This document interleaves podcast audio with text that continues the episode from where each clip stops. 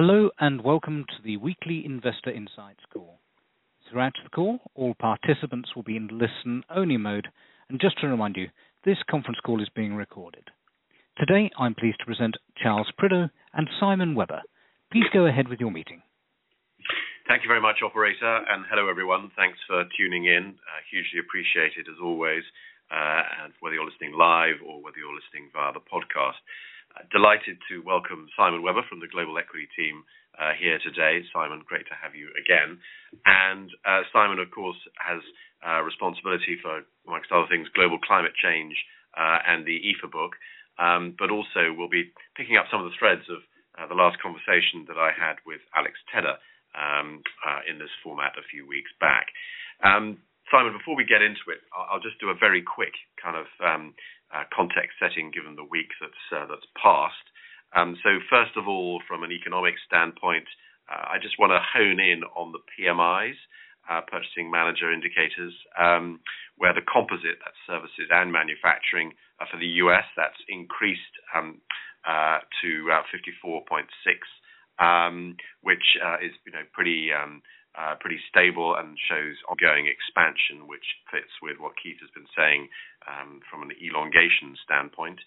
Uh, and then, particularly wanted to call out the improvement in China um, with a noticeable pickup at the end of Q1. And I think that the market has definitely been reassured by that um, with their composite uh, index, uh, manufacturing and services hitting a seven-month high, again, in solid expansion territory 52.9, for those of you who really follow these kinds of data. Um, and sort of anecdotally, uh, a pickup that we've also seen in China uh, in auto sales. And I call out auto sales because, of course, uh, China um, sneezing in terms of auto sales has meant that Germany especially has caught quite a severe cold in terms of the transmission there, where the PMI data coming out of the Eurozone continues to be pretty weak, with the exception of the uh, services PMI, which has started to pick up, uh, which is good. But manufacturing uh, still um, uh, still below 50, so in contraction territory, and that's why you're seeing a lot of chit-chat about is Germany flirting with recession, et cetera, et cetera. But I think with that Chinese uh, data, uh, certainly Azad's view uh, is that we should see some stabilization emerging in the European data, and therefore his slightly non-consensus view um, that we'll see a stabilization stroke improvement in data. Because at the moment, the consensus, uh, generally speaking, is that, you know, Europe is very difficult and therefore um, under own, which is something we'll return to uh, in our conversation. From an equity market standpoint with Simon here, just scanning kind of year-to-date market returns, in anticipation of this, you know, just very simply, Um, last week has continued to reflect um, further progress, um, such that now, uh, one week into April, the S&P 500 is up over 15% on a year-to-date basis. A very strong start and mirrored really across the board, with uh, the major markets, uh, Japan, if you like, TOPIX index being quote-unquote, "the laggard," uh being up a measly 8.5%. Um so a very firm equity rebound that we've seen post the uh, very uh, sharp falls that we saw in Q4 of last year. But now we get to the point where uh, the S&P 500 is flirting with an all-time high, to put that into context.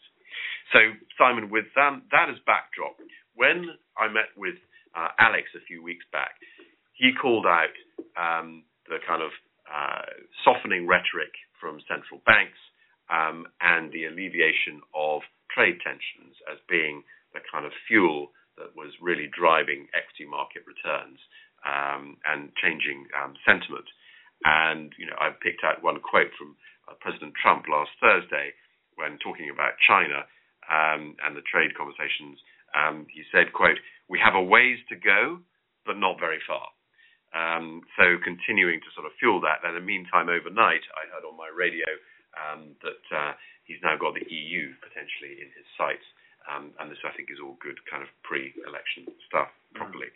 So it seems that a lot of of the way the world is going is rests on one central question, which we can then pick up in more detail, which is, are we going to achieve for the world trading terms or not? So maybe um, can we begin with, from an equity investor standpoint, your perspective on the US and China? Mm.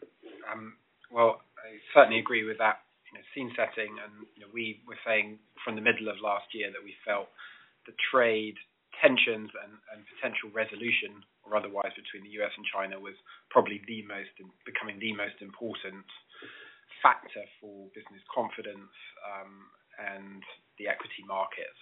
If the US and China fail to be on good trading terms and we have some kind of deglobalization, it will be very bad for profit margins, and that's what the market got very worried about in the fourth quarter. So it's not surprising that we've had a quite a strong rally, almost kind of reversing those concerns as the the feedback from those trade negotiations has improved, and it seems like the US and China are now close to some kind of deal.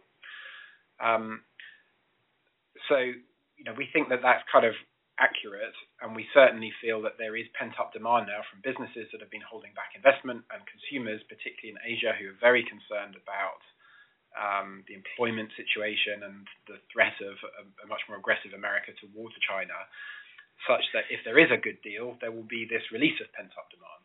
And from a market standpoint, how much of that, if you like, renewed energy optimism that could come from um, a deal priced in, or do you think there's further upside? I, I think we'd say quite a bit has been priced in. The market's been quite efficient at looking for, well, reading what's going on in those negotiations. However, things do need to improve. For example, Frank um, one of our portfolio managers, was in Asia two weeks ago, and he came back saying in, in the last 10 years he's never had so many companies talk about a second half weighted year. So kind of managements are, are really clinging on to the hope that things will improve, whether we talk about smartphone sales or just business investment, China trade. So it does need to happen, but we also feel quite strongly that there is this pent-up demand. You can just look at the investment decisions being placed on hold or Chinese consumption data that has weakened while these trade tensions have been ongoing. So it seems logical to think that there would be an improvement. There are good reasons to believe that, but it does need to happen if we're going to meet earnings expectations for this. But are those so to drill into it a bit more? Is that kind of pricing in even across all sectors, or have some sectors, if you like, made you know traded more confidently in anticipation than others? I'm particularly thinking about the more cyclical components of the market. Yeah. So there's been a clear, this year, a clear reflation in China-associated assets, both traded in the region, but also if you look at things like some of the luxury goods companies in Europe um, with exposure to China. But, but very much towards consumption rather than the, you know, in the past when we're talking about Chinese-induced demand, it tends to be more the kind of commodity-oriented end to the market, and that, as far as I'm aware, I mean, Australia, for example, has underperformed yes. a global benchmark. Yes, absolutely. So I think that kind of more infrastructure and commodity-related areas have not rebounded certainly European cyclicals have not rebounded in the way that um, some of these Chinese consumption-associated areas have. Right. And so from a growth perspective, would you expect that um, trajectory of performance to continue, or do you think that there is scope for the more, how can I put it, old-fashioned commodity infrastructure-related cyclical assets, you know, heavy machinery that Germany, for example, will be exposed to, mm. um, to see that recover or, or not? Yeah, I mean, we, we're certainly thinking about that a lot. Uh, to your opening preamble around the the, the, the purchasing manager indices, you know, they are have, have come down. Really, 12 months of declining manufacturing PMIs. That's critical for these cyclical sectors like banks and autos and, and bits of industrials and chemicals if we are now at a trough and we can get Chinese and European manufacturing PMIs ticking back up again to, to, to get closer towards services PMIs, then those areas of the economy could do quite a bit better.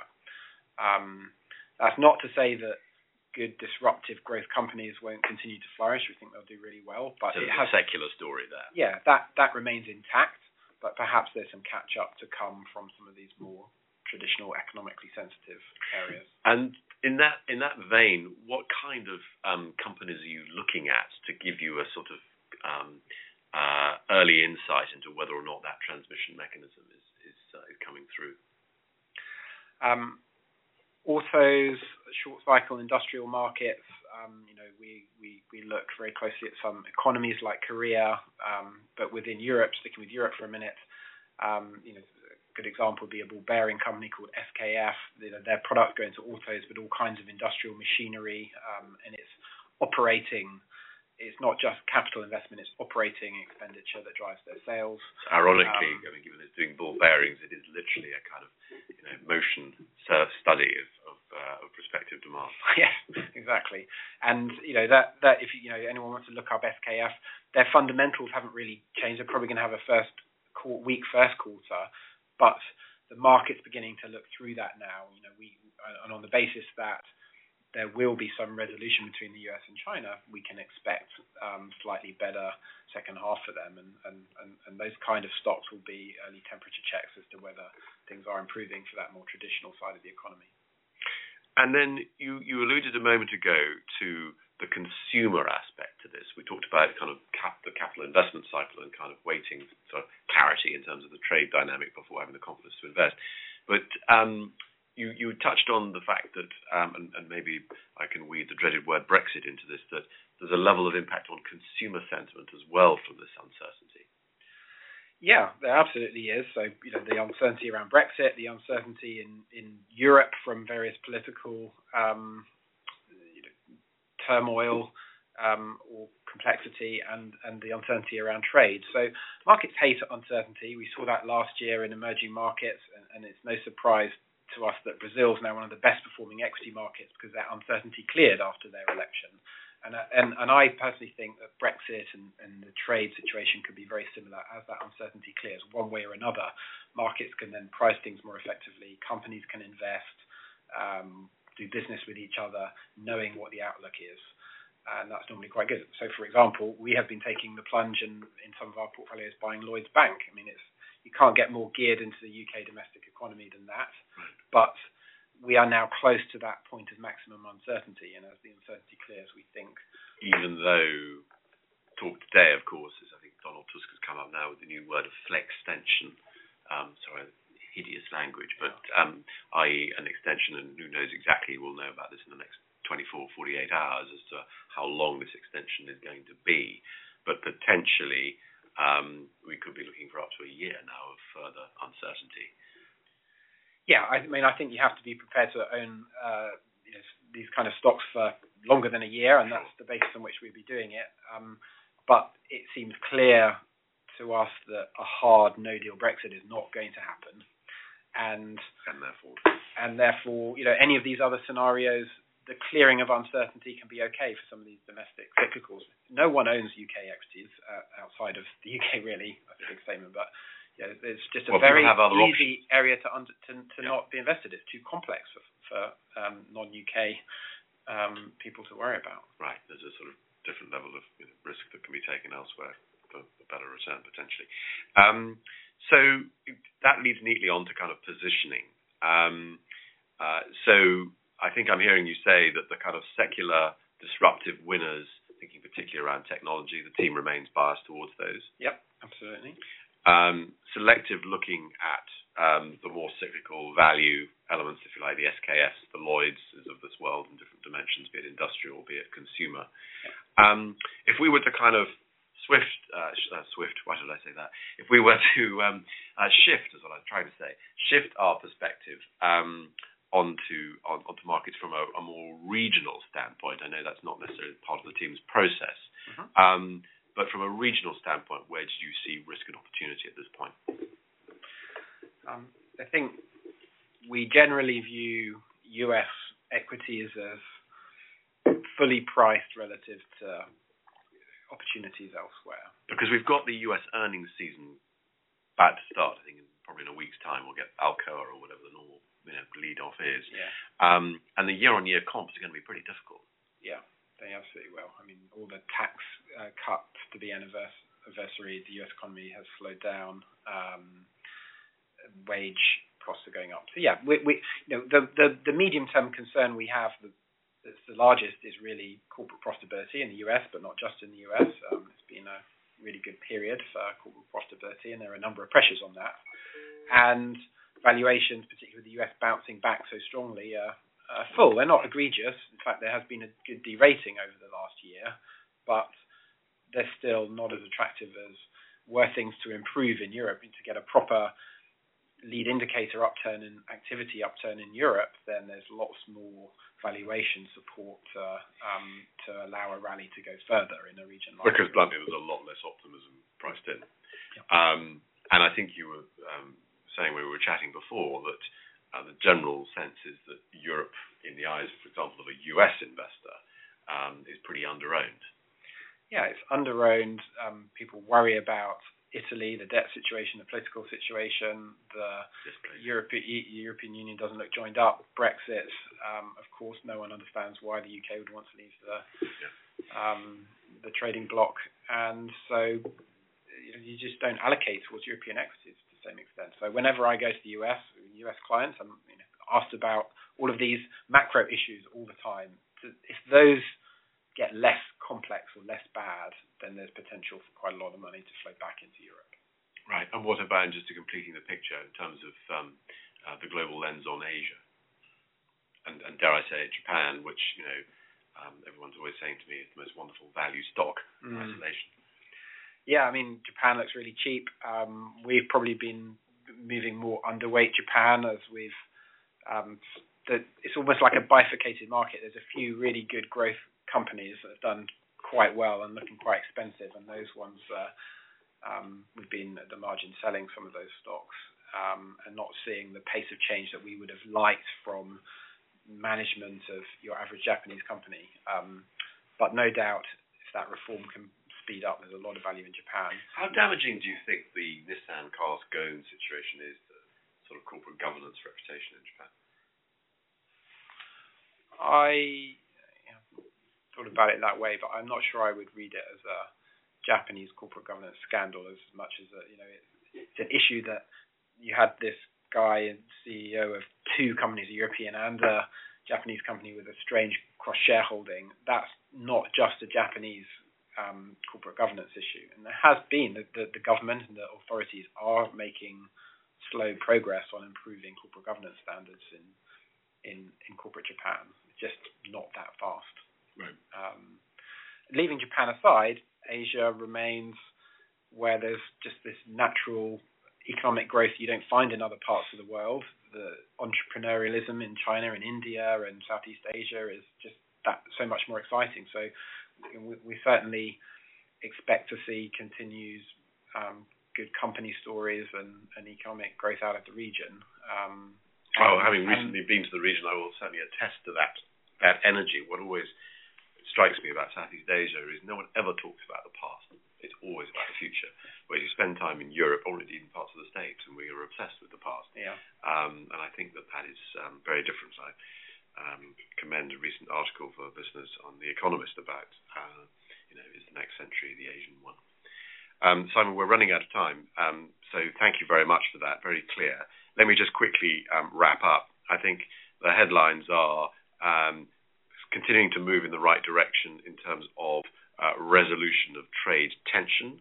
Um, uh, although a lot of optimism around that uh, priced in, particularly when it comes to the U.S. market, perhaps. Um, secondly, I think a key theme from you, and if I tie this also to what Azad is saying, is a potential opportunity emerging in Europe through the fact of it being under-owned and under a cloud of um, EU uncertainty, whichever dimension we're looking, um, whilst perhaps the economic data uh, is likely to improve, that's what Azad would say, um, and aided and abetted by the stabilization stroke improvement that we are now already starting to see uh, in China.